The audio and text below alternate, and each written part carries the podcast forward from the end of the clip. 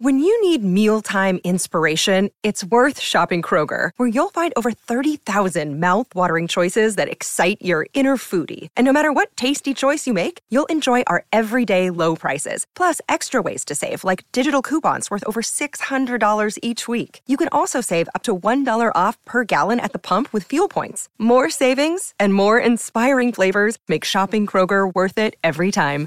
Kroger, fresh for everyone. Fuel restrictions apply. Look, Bumble knows you're exhausted by dating. All the must not take yourself too seriously and 6 1 since that matters. And what do I even say other than hey? well, that's why they're introducing an all new Bumble with exciting features to make compatibility easier, starting the chat better, and dating safer. They've changed, so you don't have to. Download the new Bumble now. Hello, everybody. This is Marshall Poe. I'm the editor of the New Books Network. NBN listeners like to read books and buy them. So we thought we'd tell you that right now, our friends at Princeton University Press are having a remarkable site wide sale. You can get 50% off books, including ebooks and audiobooks, with the code 50, F I F T Y, at checkout until May 31. You can save some real money on Princeton University Press books. I encourage you to go there and check it out. Welcome to the New Books Network. A small clearing in the forest was Carol's favorite place. She could lie on her back beneath the black canvas of sky. When her mother was alive, they would spread a yellow cloth and sit and eat apples. Carol cannot remember anything her mother said, only the sound of her voice, and that she sometimes took off her shoes and unfastened her hair so that it tumbled like ribbon upon her shoulders and neck. This is G.P. Gottlieb, host for New Books in Literature, a podcast channel on the New Books Network. Today I'm talking to Simon Van Booy, whose latest novel, Night Came with Many Stars, is a stunning tribute to hope in humanity. No matter how many atrocious things his characters do, others are ready to perform acts of unselfish kindness. Carol's father gambles her away to a man who rapes her. An old Cherokee man at the poker game appears in his old pickup just as Carol's about to collapse on the side of the road the stories weave back and forth in time so that readers slowly understand the family connections. And the writing is gripping and poetic. Hi, Simon. Thanks for joining me today. Oh, you're very welcome. How are you? Good. So, how did you decide to name this novel based on William Steig's children's book? Our kids love that book, so did we. Uh, I think because um, the um, idea of well, it's taken from the middle of the book when uh, a donkey called Sylvester goes missing, and that's probably the worst thing that could happen to his parents, um, and probably Sylvester himself. And so I like the um, I like that despite what happens to Sylvester, the universe is still doing everything that one would expect it to. And so I quite like the indifference of things to our lives, you know, the indifference of the natural world. Mm. I read somewhere that you're always working on two or three books at a time. How do you do that? Um, well, I don't know why I do it because I don't particularly enjoy it. Um, I think that I just started, and then the books the books have to be they keep going and the editing is endless. And um, i don't really know why i do it. Um, yeah i suppose because i finish a book and then an editor has it for three or four months during which time i start a new book but then the editor comes back with edit but then i don't want to give up the book i'm currently working on. And if this happens a few times before i know it i'm juggling several books which is not pleasant Mm, but it makes sense. I understand that you finished writing Night Came with Many Stars a few years ago in 2018. How do you remember your intentions and thoughts about writing three years later? Um, I don't really have any intentions, uh, which is probably why my books don't sell as widely as um, some of my colleagues' works. Um, I simply I write quite unconsciously. It's almost like um, it's almost like uh, dreaming. I don't really when I go to bed. I mean, there's certain things I'd like to dream about, but um, what I dream about is not really within my control. And I know that some people write and feel like everything is within their control, but I'm the opposite, really. The only control I have is in the editing. So, whatever my imagination gives me, that's what I work with. And then my skills, what few skills I have as an editor, I employ to make as powerful as possible the gift of my imagination. Mm. So, this uh, night came with many stars is set in the South. You were raised in Wales and the, country, uh, the countryside yes. around Oxford in the country. Yeah. And then you ended up with a, a, a, rugby scholarship to Kentucky. So could you talk about that, American how that football. was? Um, and, uh huh. Yeah, so American it wasn't football. rugby, it was American. No. Oh. Yeah. Um, and that was interesting. I mean, but you know the, the the the shelf I had in my locker wasn't large enough for all my products, so you know I knew my football career wasn't really going to go anywhere. but you stayed in college. You played all through college. No, I dropped out of college. I I just I found it a bit tedious, and I I I uh, the few friends I had were not in college, and. Uh, or they were about to drop out of college. Um, I found the world more interesting than college, so I left, and then I I went and studied uh, at other colleges, just taking courses really, uh, and then I went back to university in England, but I was very unhappy, so I dropped out yet again of my third college, and then um, I went to an art school, and I was really happy there. Okay. So so then you're it's a, a writing degree? No, it's a well, kind of. Yeah, I don't really know what it is. The art school there weren't really any classes. You just they gave you a project and you had to do it. And then you just had to check in from time to time with your teacher, who may or may not be in the country. Um, and um, but it was a wonderful environment. I learned a lot from other artists, much more than I learned from the teachers.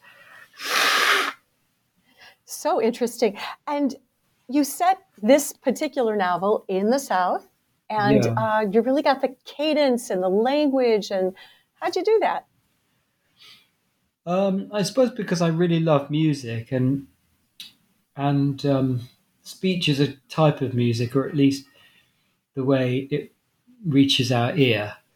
Um, it could be compared to music in many ways, and so I suppose just mimicking how people speak, and I can even I can I've always been able to do accents, and uh, so I would just sort of you know become the characters myself, and or try to at least, and then I would speak the way they would, and I would employ only the vernacular and the rhythms, and the, I became quite obsessed with it actually, but.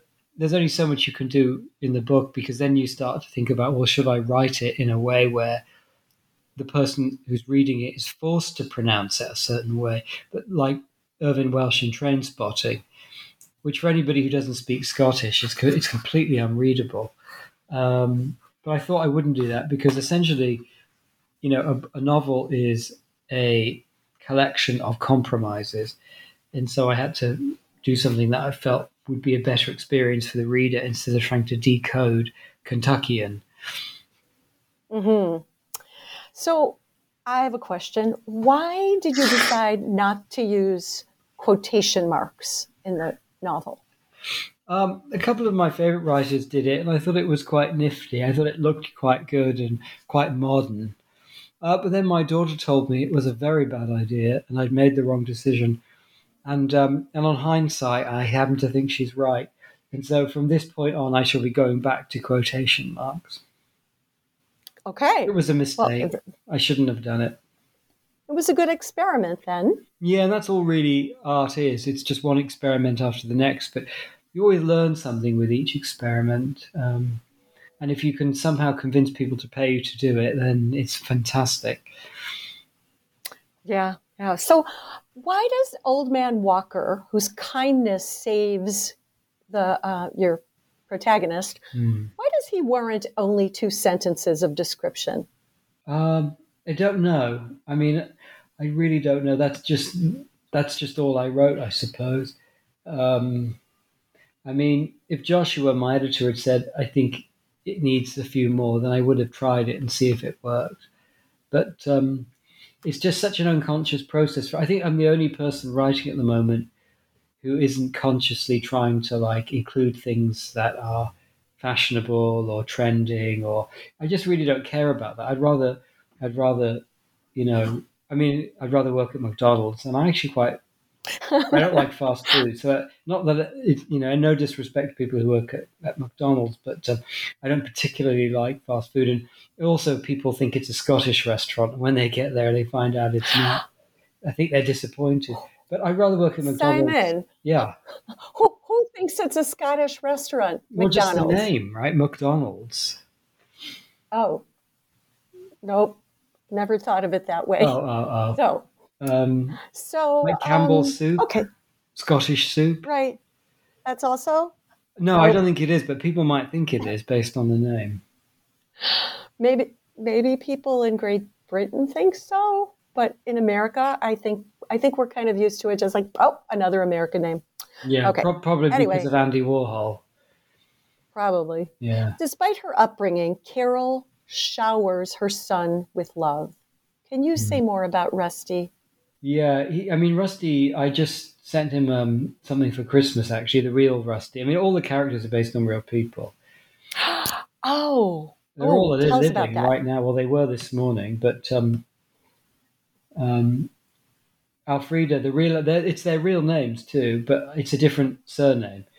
But Alfreda told me, um, she said, Rusty sits on the porch all day, hoping the mailman will bring him a Christmas present. So oh, Um, but he Rusty really is a. I mean, he, he's.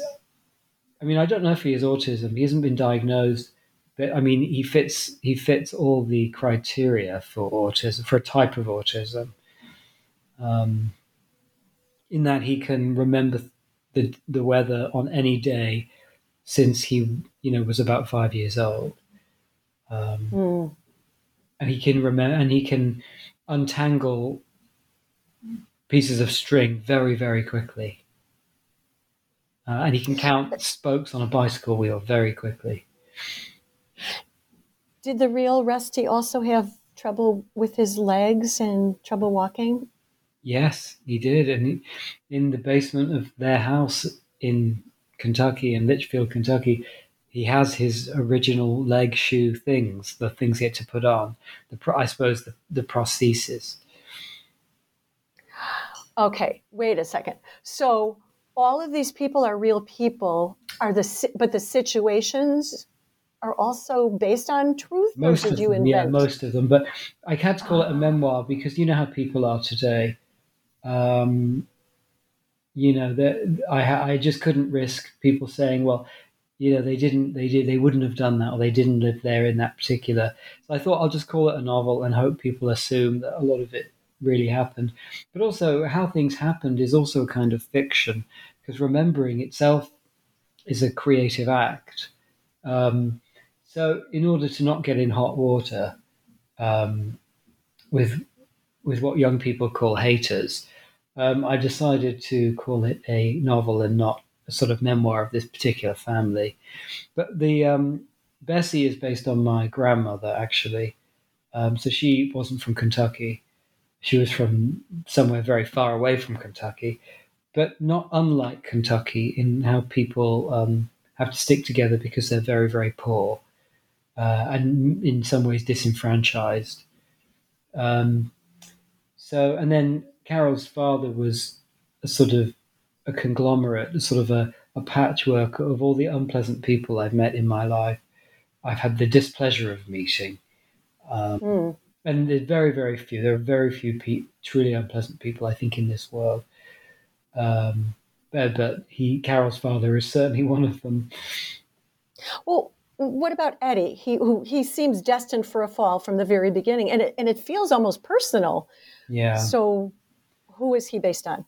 Well, I feel like Eddie could be based on on many people, myself included. You know, when I was 17, 18, 19, if I'd taken one step to the left, you know, one step to the right, or you know, if I'd done something reckless, you know, I it, doesn't take much to put somebody on the wrong path, and then you know, their friends and their family help them get off it. But um, I feel like um, there's sort of a there's a real epidemic of bad parenting. I think at the moment, you know, parents who sort of either checked out emotionally or checked out physically from raising their children, and so I don't think children, you know, they find their own family, whether it's a gang or you know, or something else. But um, I feel like Eddie's mother obviously has completely let him down in a way that many people who may be listening to this also have been let down. And you just have to forgive them, I suppose, and not make the same mistakes. But yeah, Eddie, poor Eddie. I mean, everything's against him from the start. But he does have love and friendship from from Sam. Yeah. When Samuel stop, drops out of college and starts drinking, it, it, feels connected to Carol's father. And of course, you know, there's yeah. that genetic component to right. alcoholism. So, what about Samuel? What can you say? Um, Samuel's been, the real Samuel's been one of my best friends for a long time. And, and he said he had to stop reading the book in places because it was just so emotional for him. You know, the car accident when he rolls the car into the river and, mm. uh, hmm. and also, you know, being hit in the eye you know, those are real things. So he had to. It really took him back. He said so. It was it was quite emotional. Um, but I said, well, that's great. I mean, I'm sorry for you, but I'm I'm really pleased because that means I got it right. but you know, we've been friends a long time that we can talk to each other in that way. But um, but Simon, does that mean you're the Eddie in this oh, relationship? In some ways, yeah. In some ways, I mean, when I was on the football team in Kentucky, I was friends with a lot of Cherokee people, um, and uh, who you know who, and so I did get a lot of, I mean, I did get a lot of stories, and I met people's families and things like that. But I suppose Eddie is any good person or someone who means well in the world, but somehow they get sucked into this kind of web of of what Shakespeare would consider this web of sin um, you know, by just being around a sin which is contagious in the Shakespearean sense. Mm-hmm. Okay, so Bessie, who's based on your grandmother, what did your grandmother um, run a house for unwed mothers? Did she help? What did she do? Well, actually, no, she didn't. But her attitude, just her her her her, her whole personality is Bessie. I mean, like, you know, when mm. Bessie says, well, you know, if they killed him, if they murdered him, I hope it was for Christian cause. You know, my grandmother was very like that. Um, she always said, you know, when you go to school, remember that attack is the best defense. Um, so there was no punishment for fighting, but there was a sort of disappointment if you lost a fight. Um, so she was tough. I mean, she grew up in a very tough environment. She ran away from an abusive husband with my mother and her two sisters. You know, when my mother was about eight. Um, so you know, my my grandmother was a real survivor, and to some extent, my mother was too. You know, in in a in an emergency or in a crisis, my mother's fantastic, but in peacetime, she doesn't know what to do with herself. You know. Mm. So Harold and Marjorie, Carol mm. doesn't know how much her life will change because of them. Well, who are they? Harold and Marjorie are actually fictional. Um, they're, I think, the only two people who, who really aren't based on anybody. Um, well, I can tell you who they're based on because it's just you and me, so no one's listening. Yeah, it's just our private no conversation. but um, just kidding, you know. So they're based on actually a, a, couple from an Australian soap opera in the 90s that I was addicted to. I mean, I love soap operas and so much so that I'm always paranoid that a critic is going to say that my books are too soapy, and I would just like, you know, when you you get you feel like you've left the gas on, and you're like, oh my god, I've left the gas on, or I've left the door unlocked, and you have this sort of weird light feeling in your stomach, and you don't know whether to go back or go on. If a critic said that about my books that they were like soap operas, then I would have that feeling. But you know, I suppose which is ironic because I like soap operas so much. You know, it only takes 60 minutes, 60 seconds of viewing before I get hooked into a soap opera. Um, but anyway, were, I was uh, hooked on on um, Australian soap operas as a boy, and so um, this particular soap opera had a character called Harold and his wife Marjorie, and I really loved them. I always wanted to go and live with them um, in their fictional suburb in Australia. Um, but there are lots of poisonous spiders in Australia, so I'm not sure that it would have worked out in the end. Possibly not. I, I noticed that you no. write almost affectionately about so many of your characters, and now I understand it a little more. But did you have a favorite in the book? Good question. Good question. Um, I like Heather. Mm, yeah. I, I, like Heather because she's achieved something that I haven't. Uh, well, I mean, she's achieved something that I find admirable and I would like to achieve, but I haven't been able to, and I'm not sure I ever will, but I really want to. So I think Heather. Which, what is it that she's achieved? Oh, she believes in to? God. Ah. Um, I, I, would absolutely love to believe in God, but I, I can't. You know, it's like it, I just can't. I just can't. There's too many. There's too many dead end streets. I find myself when I go down a sort of thought experiment, and I just haven't been able to make that leap of faith. And whenever I ask anybody, it's like talking to an academic. They just quote the, the Bible or the Torah. So I can't really get any real answers through logic or. And I know some people try and prove the existence of God through mathematics, but I'm I'm not very literate when it comes to mathematics. So arithmetic is fun, but not mathematics. So I would love, I really enjoy Heather because she's so faithful and she's so loving. She embodies the perfect Christian, um, and I really admire that. And I just, yeah, so I like, I like Heather. Oh, she's fantastic. Wasn't that? weren't there other characters who were also committed and um, religious and yeah, some yeah, um, there are Bessie for one. Yeah, but but Heather's religious in a, in a way that's not dogmatic. Um, she doesn't. I mean, religion, unfortunately, well, the modern religions are so exclusive, and in that way, they're sort of dangerous because if you're not in it, then you're out of it, which is problematic.